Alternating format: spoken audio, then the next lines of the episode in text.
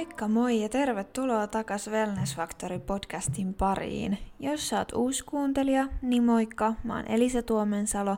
Mä oon 19-vuotias urheilija ja täällä podcastin puolella mä meen vähän sellaisiin syvällisempiin aiheisiin. Ensimmäinen kausi Wellness Factory alkaa olla loppupuolella, mutta tota, vielä riittää aiheita käytäväksi läpi, ja tänään meillä on aiheena people pleasing, eli muiden miellyttäminen. Ja mä itse asiassa koitin jo eilen äänittää tätä jaksoa, mutta kävikin sitten niin, että kun mä olin saanut sen valmiiksi, niin se poistui multa kokonaan, joten tää on nyt toinen otos ja toivotaan, että tää onnistuu. Ja niin kuin aina, niin tähän alkuun mä haluan vielä muistuttaa, että mä en ole millään tapaa alan ammattilainen. Kaikki, mitä mä täällä mun podcastissa puhun, on mun oman kokemuksen kautta ja mun omia ajatuksia. Mutta tosiaan, muiden miellyttäminen. Mä oon huomannut, että etenkin meillä täällä somessa on yleisesti tosi ihailtava piirre pistää muiden tarpeet omiensa edelle. Ja mä oon kyllä sitä mieltä, että muiden auttaminen ja sellainen yleinen ystävällisyys on ihan ensisijaisen tärkeitä, mutta kuitenkin jokaisella ihmisellä se oma itsensä pitäisi olla ykkösprioriteetti. Usein myös kuulee, kuinka joku ihminen on aivan ihana, koska hän on aina käytettävissä tai ei ikinä suutu.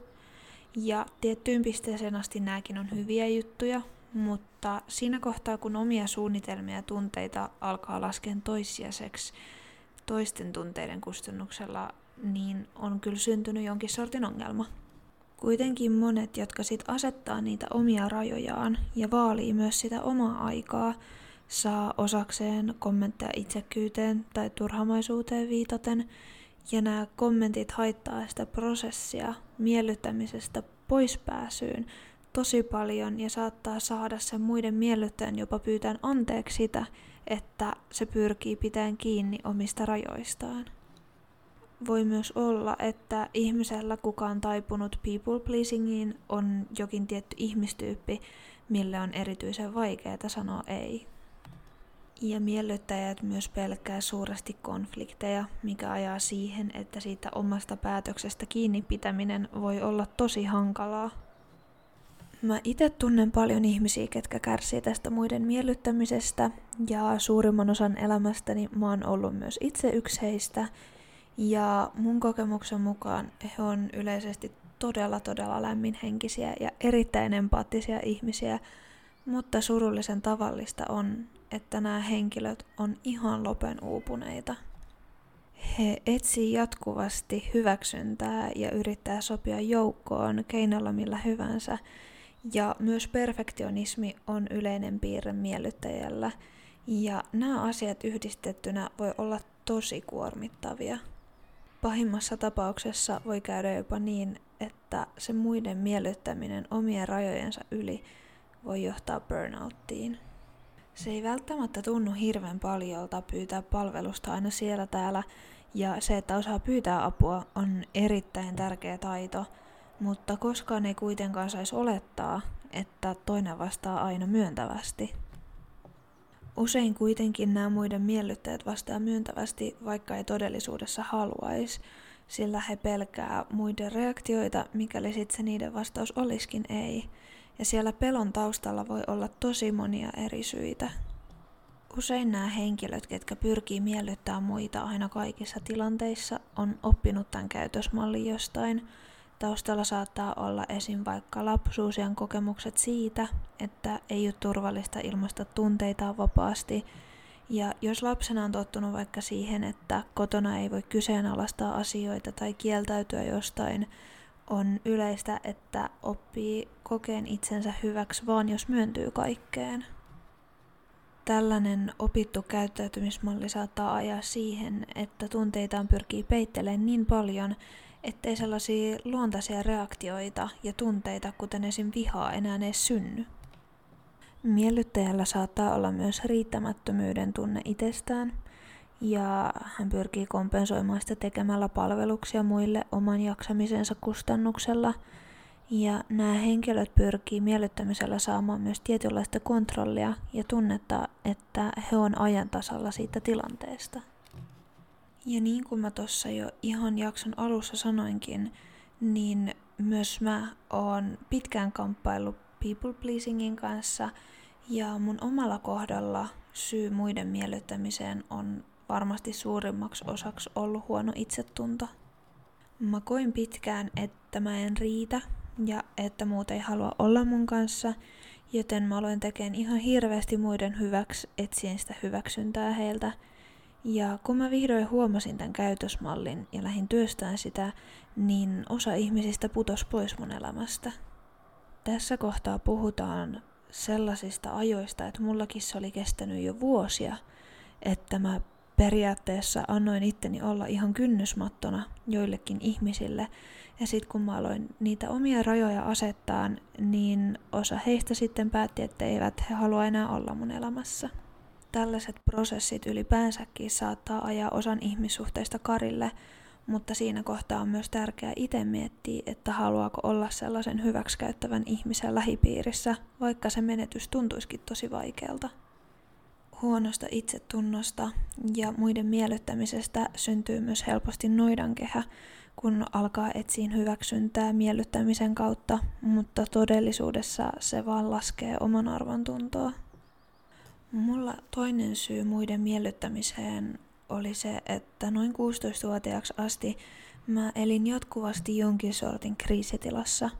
Mun keho oli jatkuvasti ylikuormittunut ja mun elämä oli ihan hirveän hektistä. Mä olin tottunut siihen, että jos puhelin vaikka pirahti, niin siinä kohtaa piti olla jo menossa.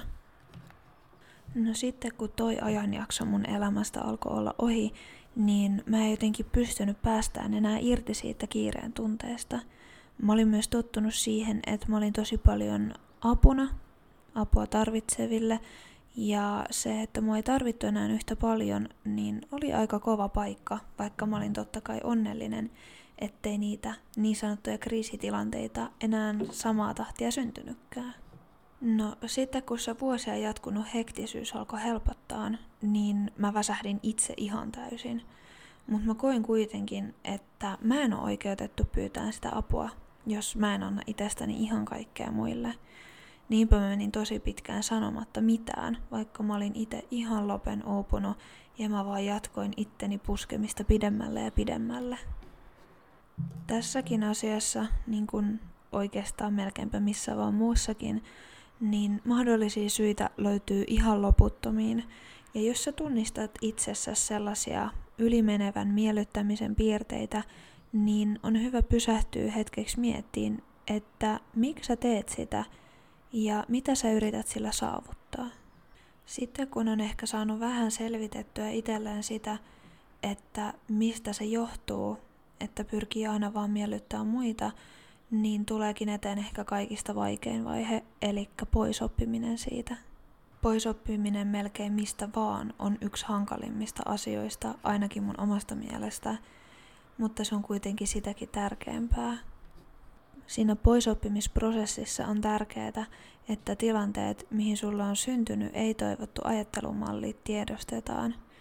Ja jos sun kohdalla on esim. vaikka kyse siitä, että joku tietty henkilö pyytää aina sun apua ja pitää itsestäänselvyytenä myönteistä vastausta, niin koita vaihtaa sun ajattelumallia niin, että sieltä toiselta osapuolelta ei kohdistu suhun odotuksia sen vastauksen suhteen. Mulla itsellä auttoi tässä asiassa sellainen periaatteessa niin kuin nollaus. Mä koin, että mitä enemmän siellä taustalla oli jo niitä aikaisempia myönteisiä vastauksia, niistä vaikeampaa se ei-sanominen oli. Mutta sitten kun mä otin jokaisen pyynnön taas niin kuin erillisenä pyyntönä, niin oli helpompi sanoa, että hei, nyt mä en pysty. Ja on aina tärkeää muistaa, että sä et ole muille ihmisille velvollinen, ja kenenkään maailma ei kaadu siihen, jos sä et pysty just nyt antaa sitä sun omaa aikaa. Mä oon itse esimerkiksi aina työelämässä kokenut olevani velvollinen paikkaan kaikkia sairaslomia ja tekeen työtä myös vapaa-päivinäni, vaikka mun työnkuva on aina ollut vaan ihan perustyöntekijä ja tuollaiset asiat ei todellakaan ole ollut mun vastuulla – vaikka toki kenenkään ei pitäisi joutua tekemään vapaa-päivinään töitä. Mulla kesti pitkään ymmärtää, että sen yrityksen pyöritys ei ole mun harteilla ja omia suunnitelmia ei tarvii aina sivuuttaa. Ja varsinkin se asia on ollut tosi vaikea käsittää ja oikeasti saada sinne omaan päähän, että jos sä oot väsynyt ja kaipaat lepoa, etkä sen takia ota jotain ylimääräistä työvuoroa vapaapäivälle, niin se on ihan fine. Sun ei tarvii aina olla menossa ja tekemässä sille, että se olisi ainoa kunnon syy siihen, miksi sä et ota sitä ylimääräistä työvuoroa. Mutta samalla kun pyrkii oppiin itsekunnioituksensa nostamista ja rajojensa asettamista, on tärkeää myös muistaa, että se toinenkaan ääripää ei ole hyvästä. Esimerkiksi mä oon tosi monessa asiassa sellainen kaikki tai ei mitään ihminen, ja mä pelkäsin, että jos mä rupean muuttaa tätä mun käytösmallia, että mitä jos musta tulee semmonen hirveän kylmä ja välinpitämätön ihminen. Mutta niin kuin monessa muussakin asiassa, niin tässäkin on tärkeää löytää se tasapaino asioiden väliltä. Mun tarkoitus ei ole kannustaa ihmisiä olen välittämättä muista tai muiden mielipiteistä lainkaan. Mutta kuitenkin, jos sä tunnistat itses näistä aikaisemmin puhutuista piirteistä, niin on hyvä tiedostaa, että tilanteelle olisi ehkä hyvä tehdä jotain. Sä voit totta kai edelleen olla avulias ja ystävällinen, ja se on ihan suotavaakin, mutta vaan sun omien rajojen sisällä. Ja mulla on tässä vielä muutama keino ja ajatus, minkä kautta pystyy ehkä aloittamaan sitä prosessia pääseen irti tuosta people pleasingista. Ihan ensinnäkin tärkeää on se, että kuuntelee itteensä. Jos joku asia ei nyt tunnu oikealta tehdä, niin sit sun ei tarvii tehdä sitä. Myös sellainen itsensä tutustuminen on tärkeää ja se oikeastaan auttaa ihan elämän jokaisella osa-alueella. Mä joskus näin jossain, että sanottiin, että ihan samalla lailla kuin parisuhteen alussa käydään treffeillä ja tutustutaan toiseen ennen kuin oikeasti rakastuu, niin sama pitäisi tehdä itsensä kanssa. Ja oikeastaan mä oon tämän kanssa ihan samaa mieltä. Eli jos susta on tuntunut vaikealta viettää aikaa yksinään, niin mieti jotain asioita, vaikka että mitä sä haluaisit tehdä treffeillä, jos sä menisit jonkun toisen ihmisen kanssa. Mutta sitten, että ne itseskaan oikeasti nautit siitä sun läsnäolosta ja opit tunteen itses ja rakastaan ittees. Sitten tietysti on terveellisten rajojen asettaminen. Se voi olla tosi haastavaa, mutta sitäkin voi tehdä vähän silleen vaihe kerrallaan. Kaikesta ei tarvi heti kieltäytyä täysin. Esimerkiksi jos sulla on elämässä vaikka joku ihminen, joka tosi usein pyytää sulta kyytiä, niin sä voit sanoa, että hei, että nyt mä en pysty kyytsään sua, mutta pistä viestiä sit kun seuraavan kerran tarvit, niin katsotaan jos mä silloin pääsisin. Tai jos vaikka tilanne on se, että joku lainaa sulta jatkuvasti rahaa ja he tulee taas kysyyn, niin sä voit sanoa, että että mullakin on itse asiassa tällä hetkellä tarvetta tälle rahalle, että mä pystyn sitten taas auttamaan sua taloudellisesti, kun sä oot maksanut noin edelliset lainat takas. Tällaiset tavat esittää asia saattaa olla vähän semmonen pehmeämpi lasku siihen omien rajojen asettamiseen, ja se on myös luultavasti sille toiselle osapuolelle helpompi käsittää kuin se, että alkaa vaan sanoa kaikkeen ei yhtäkkiä. Sitten vielä tämmönen pieni ajatusharjoitus – Eli mieti minkälaisissa tilanteissa sä joudut yleensä sivuuttaan sun omat tunteet muiden tähden. Jo pelkästään se, että ne tilanteet osaa tunnistaa, auttaa tosi paljon. Ja sitten kun sä oot saanut siitä ajatuksesta kiinni, niin sun on helpompi alkaa huomaa niitä siellä arjessa ja aktiivisesti kiinnittää huomioon niihin ja sitä kautta lähteä työstämään niitä. Ja jotkut ehkä saattaa ajatella, että miksi tällaista asiaa pitäisi lähteä muuttamaan. Kuitenkin sellainen muiden auttaminen ja ystävällisyys ja palvelusten tekeminen on tosi hyviä piirteitä ihmisessä. Mutta tässä on just kyse siitä, että kun se homma lähtee karkaan käsistä ja menee yli. Se voi tuntua tosi karmealta, mutta jossain kohtaa pitää oppia ymmärtämään, että muiden miellyttäminen ei vaan toimi. Sä et voi koskaan miellyttää kaikkia.